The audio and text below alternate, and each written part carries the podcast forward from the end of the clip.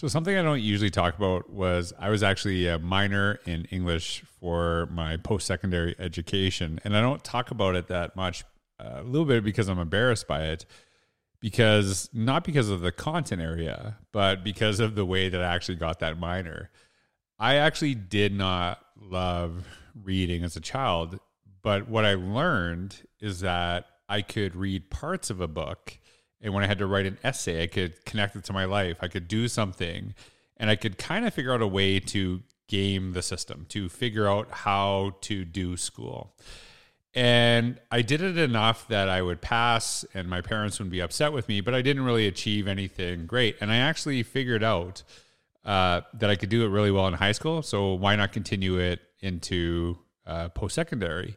So I continued, you know, exploring uh, English, not because I was passionate about it, but because I figured this is a way to get a degree. And I saw school as a checklist, as an endpoint to get to something uh, for the next phase of my life.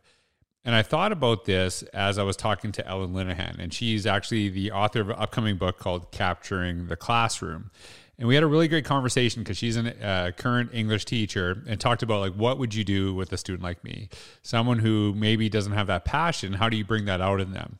So we talked about that. We talked about how video can really uh, be utilized in the classroom uh, as a teacher to not just be the sage on the stage, but also be the guide on the side at the exact same time. And as I shared in Innovators Mindset, it's not about being one or the other. It's about being what you need in the moment and how we play so many different roles in education.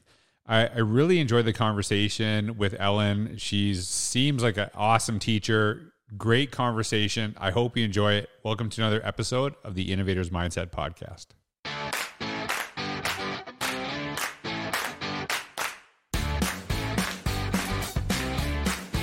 Everyone, welcome back to another episode of the Innovators Mindset Podcast. And one of the things I love about doing this podcast is I often get to connect with people I don't really know and haven't met. And Ellen and I connected, um, and we've we've kind of passed each other, you know, in certain conferences. But I've been able to kind of just sit and have conversations with her. And I'm excited to kind of dig deeper. And it's kind of like you're gonna, I'm gonna get to know Ellen the same way you do um, over this time. Now we have some mutual friends. Mike Mohammed is uh, someone you you work in the same school district as him, and he's someone who was recently on the podcast. And so mm-hmm. I'm gonna I'm gonna do some research on you after, make sure you know like he's uh, Mike Mohammed and I go way back, so he, he probably knows you really well.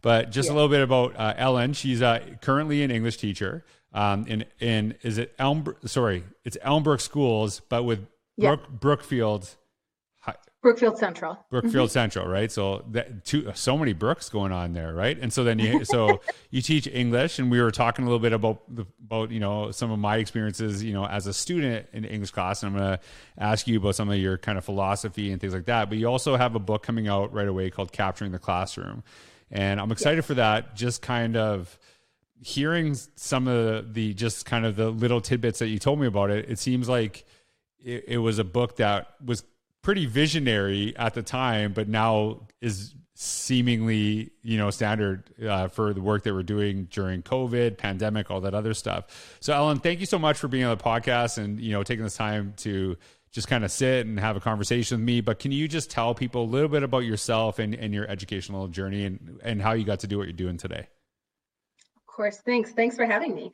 Um, so my educational journey well i grew up in wisconsin so I, i'm I'm pretty proud of the public schools here. I feel mm-hmm. like I got a really good foundation. Um, I went to University of Wisconsin Madison, uh, got a degree in English and history, and this was a pre-internet. So I graduated from college in 1990, and so um, there weren't really obvious options for a, a career path in English and history. so right. I quickly found myself back in grad school. Uh, I was married and living down in Tennessee. So I went to Austin Peay State University in Clarksville, Tennessee, and got my uh, master's in English and a master's in education at the same time, actually. Hmm. And just wound up in this teaching path, which I hadn't really planned, but um, honestly, I, I just, I, I believe that there is a bigger plan for my life. And so um, I'm really excited about how, how it developed. Uh, so I taught a couple of years in Department of Defense high schools and then ended up um, freelance writing for about 10 years when my kids were little. Mm-hmm. And now I've been back at, um, since we relocated to Wisconsin, I've been back here in the Elmbrook School District. This is my 17th year. And that that's that's actually interesting. So I I this is I don't think a lot of people know this about me, but I actually have a minor in English. Um, through my uh, university that's like I have a bachelor of like social sciences and and and this is going to be horrible. I'm like curious of what you're going to think about this. So I can tell you straight up, I have a bachelor of English, but I never read any of the novels uh, from front to back the entire time I was in university. Not one. I actually remember I did a Shakespeare. oh no, I think I, I feel like I'm in trouble already. I feel like I'm getting in trouble from an English teacher already. So the, the so I remember distinctly we ha- I had to take a like a Shakespeare class and it was like a, it was like you had to take it and it was very hard for me to read. It was very hard for me to read and I couldn't make it through any book. And so I didn't read the stories, didn't read any of the stuff that so like we had that big anthology like basically everything Shakespeare. And so I for the final I'm not even kidding. I went to a video store. I rented every Shakespeare thing I could get my hands on and watched it for 24 hours. So I watched, I remember like 12 movies or 12 things about Shakespeare and like barely passed the test. But I, what I learned and figured out really early is that I could just read parts of books. And then when I had to write my essay, I would just pick that part out and like make something sympathetic to my life and I could sucker the teacher. And I'm like, I'm going to do, I learned that in high school. I'm like, I'm going to do this in university. And so like, it's like, I, I, I know this is weird, but I did not like reading. Um, I did not like reading when I walked out of high school. And, but I figured out like, hey, I can actually kind of game the system and get a degree in this stuff, but I don't really necessarily have to read. And like, I love writing, but it, it really didn't, I wrote in college and high school to get a grade. I didn't really start writing for joy and to share my thoughts until I was older because I didn't mm-hmm. think that was even a, an opportunity for me. I felt, felt writing was just to get grades, right? So like, how do you deal with a kid I feel like I oh. feel like this is like i am like a, like I'm in like a English history teacher's confess or English teacher's confession class now. Right? well, like I or maybe my like my high school degree is going to be rescinded. well, we won't go that far. Yeah. No. Um, so many thoughts. So many thoughts. Good, First good. of all, Shakespeare's supposed to be watched, not read. That was the whole point. Exactly. So exactly. Right. That's exactly. what you should do. Exactly. Um, Thank you and for kids not reading um, i am probably one of the few english teachers that really hardcore believes i'm not going to assign anything to read outside of my classroom and i'm reading it. So today we read a chapter of okay. a separate piece they listen to me read it. Tomorrow we'll talk about it. We'll have a discussion and then we'll read chapter two.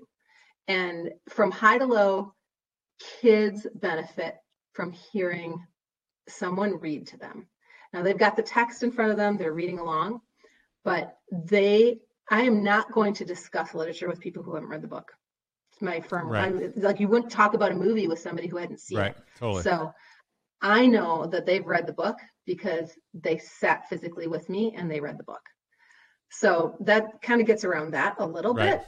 Um, as for reading Shakespeare, we do read it out loud in class, but they take a part and I'm helping them to understand and mm-hmm. we're stopping and we're talking about it. Um, I think that the probably one of the greatest disservices that a teacher can do is to give somebody a Shakespeare play and say, go read this, mm-hmm. make sense of it. Right? It's kind of like reading a foreign language. If you don't have any context right. or skills, uh, how are you supposed to do that? And so what happens? They hate it they hate Shakespeare, mm-hmm. um, which do. to me is just ah right. right like right, no, right. I, I, would rather that they don't even touch it. Just leave Shakespeare alone if you're not going to mm-hmm. inspire love for it. Um, so that that's kind of my thought on it, and um, I get them super pumped up. I'm like, oh, did I mention next week we're doing Shakespeare? Like we're done, and we're gonna be done with the research part, and then we're gonna get into Shakespeare, and that's gonna be so much fun. And they're like, who is this wackadoodle talking about Shakespeare like Yeah. I, I, hype it big time before we get there. well, th- th- that's like so when I when I'm thinking about that, like when I look at if you give me like the summaries of like any Shakespeare mm-hmm. play, right? And you, mm-hmm. you really like, I'm like, oh, that's a really powerful lesson. Like, that's a really powerful story, right? But to mm-hmm. kind of like filter through it, I had a really hard time. And I think I struggle with that and just kind of understanding that. And um, I still struggle with this. And this was, you know, I, I so I was thinking about did my high school English teachers read to me? And I was thinking about that. And is that, can I ask you just quickly, is that a norm for a high school English teacher? No. Okay. So, so I was like, oh, that that's not normal. And then I'm like, oh no, our high school English teacher did read to us. And yeah. And I can tell you, I can tell you why I remember this. So uh, our high, my one high school English teacher, his name was Herman Bauer, and the nicest man. Um, and uh, I knew his daughter. His daughter graduated with me. Just the nicest family ever and he read The Great Gatsby, and I knew he was going to read The Great Gatsby to us in grade three, even though I that wasn't going to be until grade eleven. And the reason I knew it is because I had two older brothers who used to do an impression of Herman Bauer reading The Great Gatsby, and they would go Daisy, Daisy, Daisy, and I remember this. And and so like I was like I want and so like no offense I wonder if some kids have an impression of how you read right because like I knew this right. years prior that Herman mm-hmm. Bauer was going to read The Great Gatsby to us in grade 11 because my brothers right. would do this impression. And it was like, everyone had a Herman Bauer impression. And it was like not right. a, like a mean thing. It was like out of like, we just loved that man. We loved him. And it was mm-hmm. kind of an interesting thing. But I, I also like, this is one thing, and I, I, I love your thoughts on this too.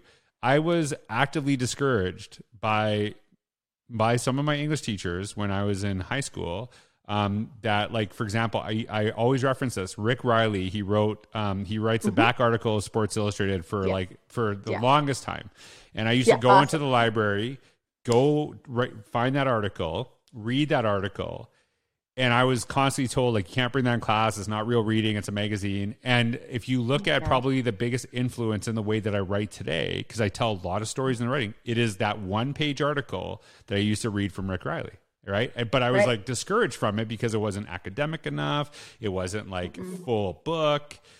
But it was like kind of like it was kind of like you know he wrote these one page stories which i kind of are kind of like my blog posts now which kind of led mm-hmm. to my books he's written books do you know what i mean but yeah. that yeah, to me yeah. was like the most that's what i loved that's what i loved but i but i never got exposure to that in an english class only on my own time and like i wonder wow. how you deal with that how you see that story I'm actually doing Rick Reilly and AP Lang tomorrow. Really? No joke. Yep. Um, yeah, you know that's the push with um, nonfiction reading. We really want them to read things that are not just fiction. Yeah. Um, to be able to you know read for the for the message for the clarity. Um, so yeah, that's Rick Reilly. Some of my favorite stuff. The Hate Mail from Cheerleaders collection yeah. is just um, great stuff. Well, the only and the only non read for meaning. Sorry, the only the only nonfiction I swear that I, re- I cannot remember one nonfiction thing I read K 12 mm. other than textbooks. Do you know what I mean? Like I, wow. right. And so yeah. I like, you know, and that, and so I, I hated reading walking out of school because I just mm-hmm. equivalent or, you know, reading for me was fiction. I, I, and I'm again, I'm like, I shouldn't be, I like feel guilty for having this conversation, but I hate fiction to this day. I do not like reading mm. fiction but I love reading. I love reading nonfiction. Yeah. I and I find like if a story is true, I'm much more invested into it than like I'm mm-hmm. not interested in Harry Potter and stuff like that. And I have no issue with mm-hmm. anyone who who loves that stuff. Oh, jeez. right. Yeah, I know. I know. I like. I feel super guilty. I've said this in front of like a group of English teachers, and it's just like darts, like just throwing darts no. at me. It's like but yeah, but yeah. I love no, like my, I love, my husband won't read fiction either. Yeah, so and it's you know I don't I, I, I you know but like but a lot I wouldn't say like oh you don't read nonfiction like you're mm-hmm. like it's just like hey you like what you like and so like can we help right. kids get into that so I don't know so like like in your so like in an English class, like you mm-hmm. said, you, what else do you read that's like nonfiction? Like like. Uh, well, actually, for my the class that I'm teaching right now, they do something called roundtable discussions. Mm-hmm. So um, they're in small groups and they kind of take turns, but somebody each week, sometimes more than one person in a group, will have um, some kind of an article that they bring in that's on a hot topic. And so it's kind of leading towards a research mm-hmm. project where they may decide to write about that particular topic, but it's just to get them started. And so there, I mean, the the current topic events, I mean, this year has been full of them. Um, and it's really interesting to hear their mm-hmm. discussions um, where somebody has to actually introduce the article, talk about what it's about, kind of give a summary of it, and then lead a discussion on, you know, what do you think of that? What do you right. think about, um, you know, all the the different social initiatives that have been happening in the world? Um, it's been really fascinating. Mm-hmm. So they're bringing the materials to the class and keeping it kind of fresh. Every every term is something different because the topics, the hot topics, are changing yep. daily. So so how do you how do you how do you like encourage like disagreement?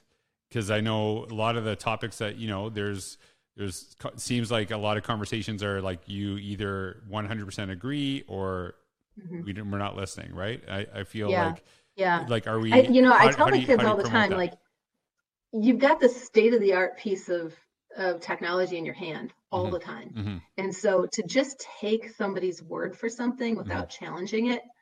Um, you know, I always compare it to having a conversation in the lunchroom in the 1980s you know like well did you hear that well duh like you just take it for right. whoever's right. telling you that because right. who's going to go look it up to know for sure um, but now I, I, tell them challenge them all the time like google it see what you find mm-hmm. don't just agree because that's what your friend says um, bring it in and so when they choose their topics for debate uh, a lot of times they'll choose them in opposition like something really mm-hmm. fired them up but that somebody else brought in as a topic and then they'll take the opposite side uh, to present it that way. So I really try to encourage some good discourse um, that they're they're not just taking it, they're asking challenging questions. They're not just taking what, even if they totally agree, they mm-hmm. still need to challenge like, where did you find that information, or what's that based on, and what's the study for that? Um, what's your source on that? Because a lot of times there's a lot of um, especially in politics, I think people kind of just jump on bandwagon with what their friends are saying mm-hmm. or whatever, what their parents are saying, maybe, or the opposite of what their parents are saying. Um, totally instead of, right? Instead of really kind of doing some fact checking of their own. Um, so this has gotten them kind of out of their their normal zone of I just go along with what everybody else is saying. Well, so. There, there is something to be said with um, the I can't remember the show. It was like massive when it first came out, and I'm sure it was like uh, so the social something. It was on Netflix. The Social Dilemma, I think it was called, and it talked okay. about like basically the, one of the terms they used was the the attention economy, right? Like so many social networks are like trying to get everyone's attention. So, for example, mm-hmm. something that you know, uh, Instagram stories, right? So Instagram stories. Right.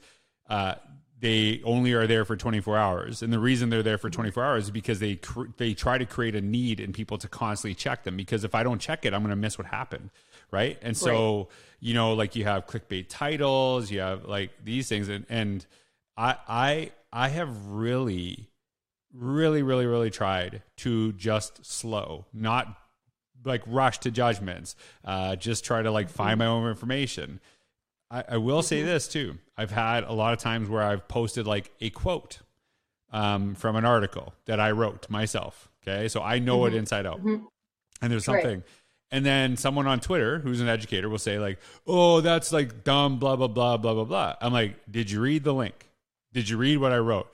And sometimes they'll say exactly what I said in the article, and they'll be arguing against my tweet because they didn't read the link. They just saw the the snippet and they were bothered by this. And I think it's a really important skill that like even and I've been I'm sure I've been guilty of this as well is like seeing an like the title but not digging deeper and then making a quick judgment or you know making an mm-hmm. assumption about something saying like hey like in a time where there's so much information that's being thrown at us so quickly we need to actually teach ourselves to slow down and, and i don't know right. if you're seeing that or yeah. If is that like, yeah. do you see that yeah. as something with your students yeah. or like I? I call that marinating. You need some time to marinate. Yeah. Don't don't be quick so quick to throw the, the meat on the grill. You got to let it marinate first. You got to mm-hmm. actually um, think about it. You got to take in the information and make sure you really understand what it is, and then do a little fact checking. Mm-hmm. Um, I think with social media, especially like the the the reaction for people to just quickly post or comment. Right. Um, right you know, very few people feel in the long run like I'm really glad I posted that comment. Most of the time, right? like, oh, oh, I wish I would have like, That's you know, like I didn't know that was a big scam when I right. posted or when I shared it. I'm like, mm, probably um, take some time and and just don't have a quick rush to judgment. Um, I, you you would hope they feel that. Do you know what I mean? Like if they don't, that's probably not the best sign either. Right, right. You right. know, and I think the best of us get caught in that trap mm-hmm. sometimes, mm-hmm. but um, for the most part, I try not to not to to react or like or share um, unless I'm really fully invested and know what I'm what I'm doing. yeah, like and if you're willing you know? to get willing to kind of like get into the conversation and things like that. There, mm-hmm. There's actually um, this is something I'm really proud of. So today, um, I had like I posted something and I had two people um, like asking me questions like, "Hey, well, I like this, but like, have you ever thought about blah blah blah?" I said, "Yeah, I have," and then I just showed a link to a longer article with like well like very thought out ideas and it was mm-hmm. just like all i had to do was like google my name with like some keywords and i found that stuff and I, I, I like i feel that i've been writing for um, in my blog for like 11 years and mm-hmm. i have like an answer to everything that i'm asked educationally that i could just google and yeah. say like hey here's some things that i think about this and like sometimes i uh, like one of the things, and it's interesting you say that about how people like kind of regret some of their comments. Uh, mm-hmm. I remember years ago, I wrote a blog post about like basically if you're not on Twitter, like you're becoming irrelevant, like you're bad teacher, like nobody wants you in education anymore. It was like it wasn't that harsh, but it was pretty close. Like it, I felt like when I read it, I like, oh, that's like gross. I I I literally took that article and I I actually took it years later and dissected it and said here's why this is not good like here's here like I was getting I was getting the attention from the people who agreed with me and I was getting that the, that applause but the people that I was trying to like move forward I actually pushed away right and so like mm. that's one of the things I love about um, having access to you know to my own blog is I could see like hey like what did I used to think on this like what has changed for me like what what are some of these things doing and like just kind of an interesting thing because I, w- I wish I would see that more in schools where it wasn't like someone would go into an English class, do all their writing, goes on paper, and then they never refer back to it again. Like, how do we see our own growth? And it's like, how do you do right. that? How do you do that in your How do you do that in your own classrooms? Like, is there ways that we can do that as teachers in our classrooms where we could kind of like go back and look at our own progression and, what we do? Yeah. Yeah. Yeah. Um, one of the things that I, I just instituted recently is, um, you know, our, our district has, has been kind of flexing a little bit on do we hold kids accountable to due dates or do we penalize them if things come in late or do we let them rewrite, redo? Um, and I just found that giving them a really, really like clear guidelines makes mm-hmm. a difference. And so I've started this deal where if they turn it in on time, um, they have an entire week to make any corrections or right. changes based on my feedback to improve their grade without any kind of penalty at all. It's just mm-hmm. a complete replacement grade. And if they don't turn it in on time, uh, they forfeit that opportunity. Hmm. Um, and so it has really driven. Um, I, I, just surveyed my kids at the end of term three about two weeks ago, um, asked them to give advice to the incoming fourth term kids. And the overwhelming hmm. um, advice was turn things in on time. Right. Take advantage. Take advantage of the feedback and the opportunity to fix things. Um, and, and I don't know that I would have seen that in a prior class if I didn't have that policy.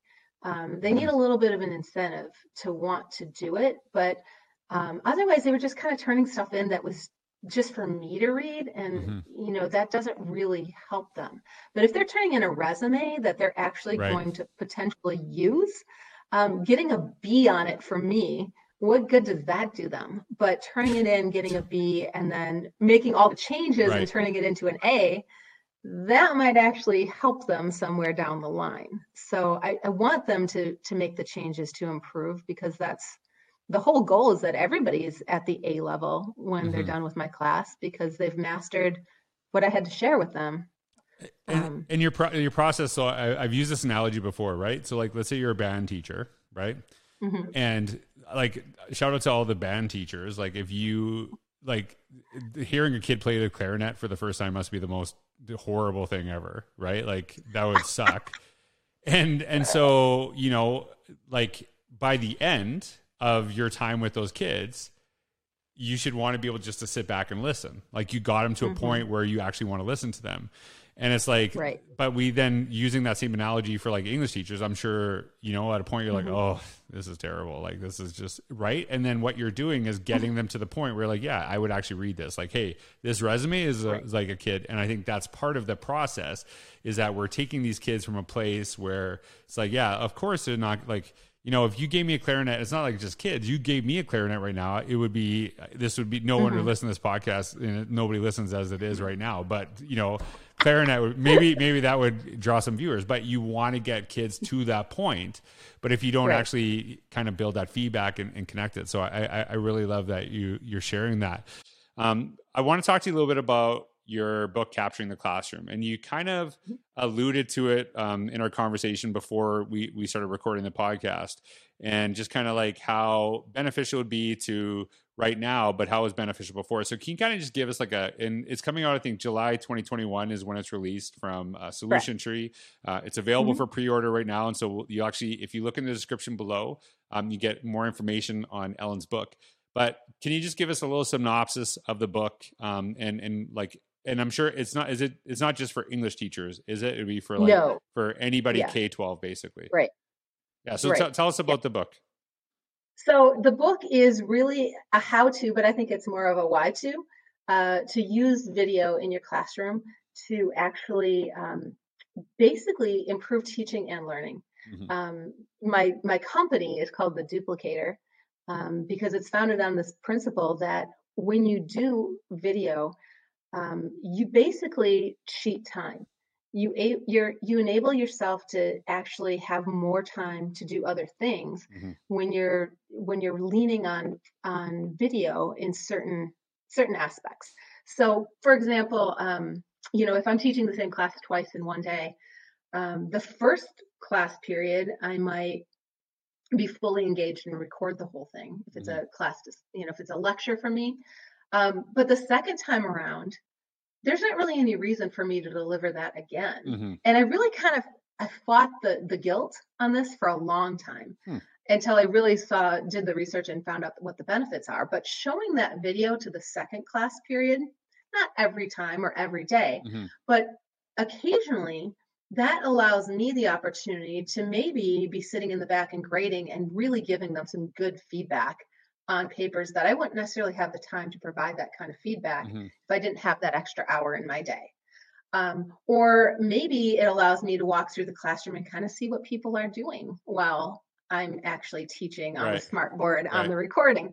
Um, it, I can give more instantaneous feedback, whereas I'm not going to stop a lecture and say, "Hey, could you, you know, right, put your phone away. I mean, I might ask them to put their phone away, but you know, if they seem kind of, you know, right, right, I can maybe just tap them on the shoulder and give them a reminder of what's happening. Um, I can be more engaged with them as learners if I take advantage of some video time.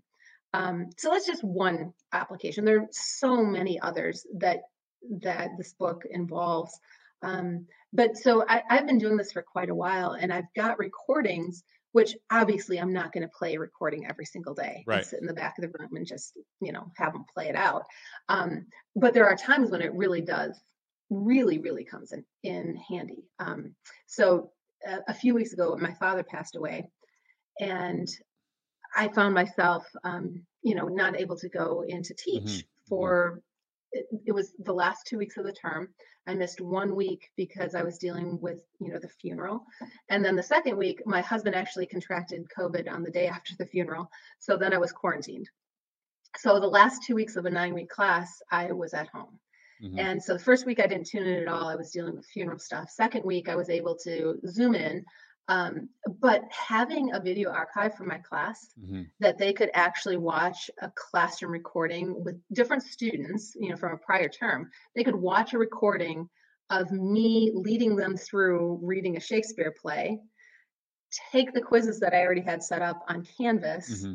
uh, to show their reading comprehension, right? And to have the benefit of me on a recording and then be able to tap into emailing me questions, that sort of thing, if they if necessary.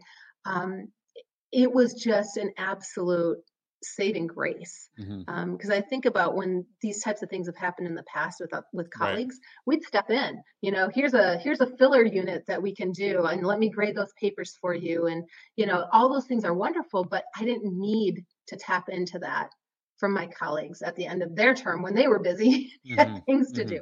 Um, so I definitely benefited from having the system in place in the last two weeks of my term. Um, and I know there are, there are a million other applications in different subject areas and different grade levels as well. Well, first of all, I'm sorry about your father passing away. So I didn't know that before. So I appreciate you sharing that with with all of us. Um, when I'm when I'm listening to you and thinking about how you would show video and you would be in the class while s- students were watching video. Is that correct? Mm-hmm. So I think about that. Um, it's kind of like, and everyone who listens to this podcast knows I'm really into sports. It's it's kind of like a coach watching tape with yes. with a team and then having the ability to like pause and say like hey let's like let's talk mm-hmm. about this too right and it's kind of you yes. know it's kind of going through that play by play which is like a really interesting way to think about it. Now, obviously, there's benefits for like self-paced learning where students, mm-hmm. you know, I'm sure that was beneficial. But you were you were doing this like before COVID. It wasn't like this is something right. that you're just starting right now. So, like for anyone, let's say like if, if anyone who is interested in this idea and wants to do this like what would what would be like what would be because i know a lot of people are very and understandably so like i i don't ever watch myself on video and because mm-hmm. I, I get anxiety about it i do i it's yeah. weird and i've actually had some of my like it, weirdly enough i don't know why um I, on youtube i've had like some past keynotes like you should watch this keynote i'm like that's me and i like will watch it i'm like i can't do this like i, I can't see myself right because i'm because like part of it is you're like there's probably that anxiety of analyzing yourself too much right and mm-hmm. like mm-hmm. going through every um and ah and things like that um, so it was like, which I just said, um, to, you know, after I was complaining about ums and ahs. So, so like you kind of see that process. So like if mm-hmm. you are new to this and you want to mm-hmm. try this out, what would be like a first step for somebody who wants yeah. to do this? Um, you know, there's so many different ways that you can do it. Mm-hmm. Um, and to be honest, you don't even necessarily have to record yourself. Right. Like, there are ways to create a tutorial where you are only recording your screen and it's just your voice mm-hmm. talking kids through something like through a, a, lecture or presentation that you want them to watch um, you know the, the one thing that i always tell people is, is that it's free you can record mm-hmm. you can re-record you don't you know if you don't like it don't use it, it it's yeah. not that big of a deal um, and the other thing i think the probably the biggest message is that whatever it is that you're recording to share with students the whole goal is to make learning better mm-hmm. right? To make it easier, to make it more direct, to deliver it on their terms, on their timeline. Um, they're not watching your videos to critique the way you look or mm-hmm. um, your speech patterns. Like they're they're literally watching because they need to learn something. Mm-hmm. And if you if you can keep in mind that the video is not about you personally, it's about the content that you have to deliver um, I think that takes some of the pressure off, right? Like, I really just need them to know this information about how to prepare for the test tomorrow, mm-hmm. right? I don't care what, I mean, obviously, you're not going to like roll out of your bed in your pajamas and do a video, but, you know, they're not going to critique my appearance any more than any normal day in the classroom. So, um, I would say, you know, kind of try to put that out of your head and then if it really bugs you, just do a recording without video and mm-hmm. just have a screencast. You know what is I can't remember there's like this term it's like uh oh sorry sage on the stage right like you have the sage on the stage or the guide on the side and i actually wrote about this um that because people say like oh you shouldn't be the sage on the stage anymore you should be the guy on the side i'm like no you actually have to be all of those things you just have to figure out when it's not like if you're the sage on the stage, you're like a horrible teacher. If you're like lecturing kids, I I lecture through keynotes. Like that's one mm-hmm. way that I actually make a living, and people really appreciate it. Now I do workshops, things like that, and connect. But it's kind of interesting to think about how you're you are like the sage on the stage and the guide at the side at the exact same time right? Like it's it's like it's Mhm, kind of an interesting mhm. because it's like that's something that technology is now allowing us to do is actually say like, hey, we can Right. we can do we can actually be multiple things and can, like how does that benefit our kids, right? And you can like Right. pause and things like that too. So if Yeah. if anyone's like listening for and they're still maybe like in a remote learning situation or a hybrid situation, Mhm. um, is there like like I'm this is kind of obvious, but just kind of want your thoughts. How how is this benefit to do this? Oh gosh, there's so many different Mhm. ways. Um, so I, one of my favorite things to do is the five minute tutorial. And I intentionally record on uh, Screencastify, which has a five minute limit for the free version. Yeah. And um, something about the five minute limit makes kids and parents Totally. actually watch. Mhm, if totally, you label it yeah. a five minute video, they're like, Yeah. oh, okay, well, maybe I'll re- watch this instead of trying to figure it out on my own. Um, so I love those and blasting those out to parents and like for clubs, especially if you got updates, if you got things that are like timely relevant that you want kids to know and the parents to be on board, um, the five minute video is awesome. Um, for other other ways with the with the hybrid learning situation, I'm in a hybrid situation right now where I have um, I have about a 25% of my kids are virtual and and 75% are face to face. Um, and I run my class exactly the way, well, not exactly the way. Obviously, you have to make some adjustments, but uh, basically the way that I I kind of always have. Um, I'm including those virtual learners as as we go. Now, there's obviously there's internet issues, there are connectivity things. Um, you know, the things that happen with with schedules where kids can't tune in on the class.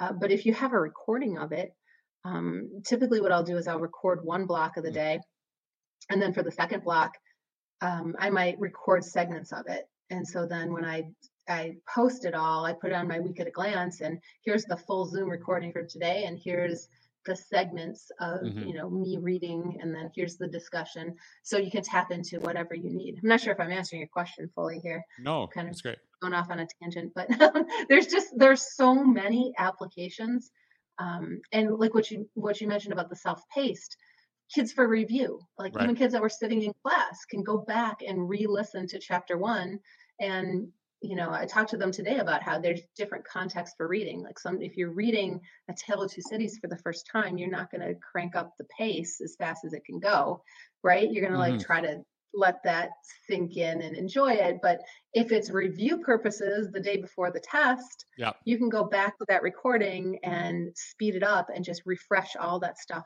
in there. Um, and so my daughter actually was was one of my big inspirations for this. She had a concussion when she was um, I think she was a freshman in high school, Mhm. and she or maybe a sophomore, I don't know. Anyway, she um, oh could only do half days, and um, really, really was was pretty seriously impaired for a while.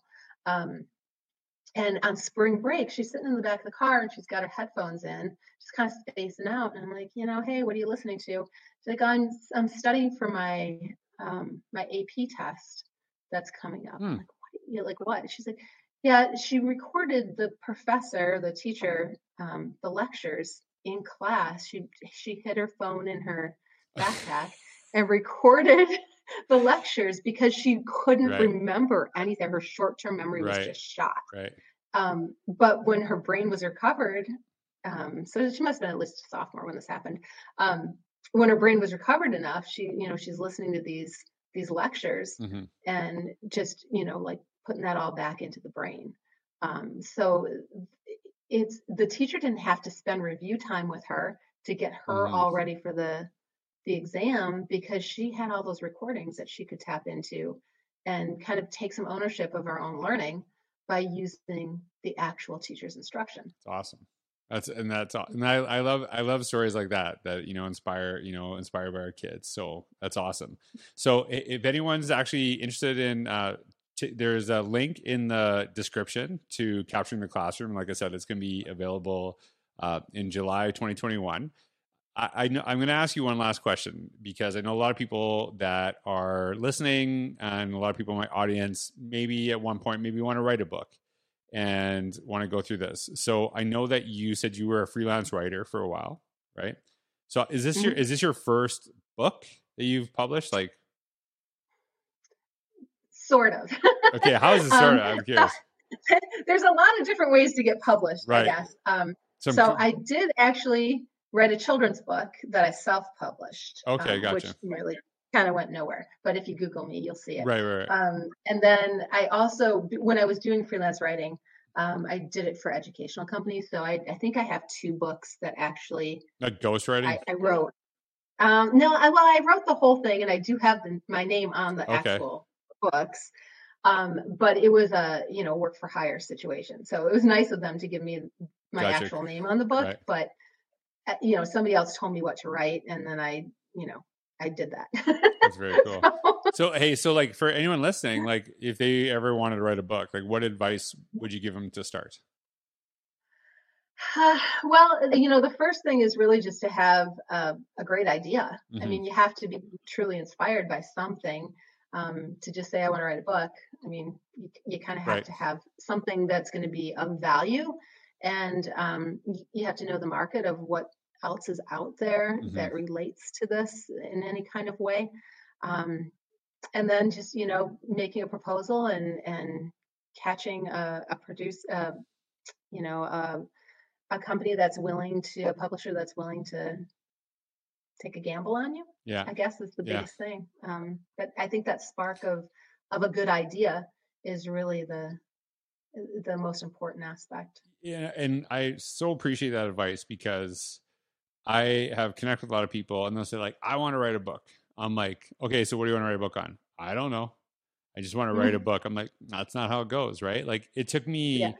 it took me years of writing just short articles um, before the innovators mindset came out and it wasn't like it just one day i had an idea it was like oh like i can kind of look back and see these things right so i think it's like Mhm. find what you're passionate about as you said and then and then start to put that in a book format. Don't say like i want to write a book because like i i believe this too and i don't want to be condescending to anybody. I really believe anybody could write a book right now but to write a good Mhm. book is a totally different thing right? Because like you can self-publish you can do those things and i'm not trying to discourage anybody but you know just simply saying i want to write a book it's to me like i think people don't even look at their own ideas and try to figure out like how do i get this out there? How do i make this compelling? But they just kind of maybe want that little check mark so i appreciate you kind of sharing that but Right. so and especially Well, and yeah go the, ahead. the other aspect of of writing it, um, I think a lot of times people think they're going to sit down and write the book, and then they're going to like send it off, and somebody's going to publish it. right. Like that has not been my experience. right. like I sent off a proposal and then they said, okay, we want this much more of what this proposal should look like. And so that was a whole process. right Um, it, it- it's, it's very much a process. Um, and uh, the original proposal has the core idea Yeah. in it, but it looks very, very different from what my original proposal looked like now. So, um, yeah, it's. I would say if you're glued to the idea that I, I wrote this book and it's done and I want somebody to publish it, right you should probably just self-publish it because you're Right. probably not going to Right. find a publisher that says, "Awesome, this is good as is. Let's go." Yeah, well, it's funny actually. So I wrote, um, I wrote a little bit of innovators mindset. I wrote that first, and I had a proposal um, given to somebody, and I, I just want this. I I want to make this loud and clear for people. So somebody took it and said, "No, we don't like it. We want you to write it like this. We want you to like this." I'm like, "That's not me. That's not how I want to write." And Mhm. I waited until I could write the book I wanted, and I, I would rather have not written a book than write a book that I didn't want that Mhm. I wouldn't want to read. And that's what right. that's what one publisher was asking me to. They really wanted me to write for them, but they wanted me to write their way, not write the, way that I built my audience and the way that I connected with people. So I, I Mhm. held off for a couple years until I found the right publisher. Uh, shout out to like Dave Burgess, um, just you know letting me write. And so we have our own publishing company, and we we encourage people and say like, hey, like when we're honest with that, saying like, hey, this book's not for us, but it's going to be for somebody. But like we want you to hold true to your voice. Like that is Right. really really important we don't want to tell you how to write but we also have like certain guidelines certain things that we're looking for and there's probably maybe other publishers too so like don't be discouraged if um, somebody doesn't want the book the way that you write it, just be patient with that. And I think you know it's it's it's well worth the wait for me. But Ellen, it's it's uh mm-hmm. it's um it's been awesome to talk to you, and I feel way less guilty about watching Shakespeare. So good, good. So so I knew I was right about that the whole time, right? So anytime anybody like gives me that, I'm like, Ellen said that it's Shakespeare is right? for watching, not for reading. So I'm just gonna, yep, even though exactly. that's not exactly what you said, that's how I'm gonna say it, so I can get away with it. but Ellen, thanks, and uh, make sure that everyone uh, check out her book, Capturing the Classroom, and uh, thanks for being on the episode. And I, I, I look forward to chatting again. Great, thank you so much for having me. Bye, everyone.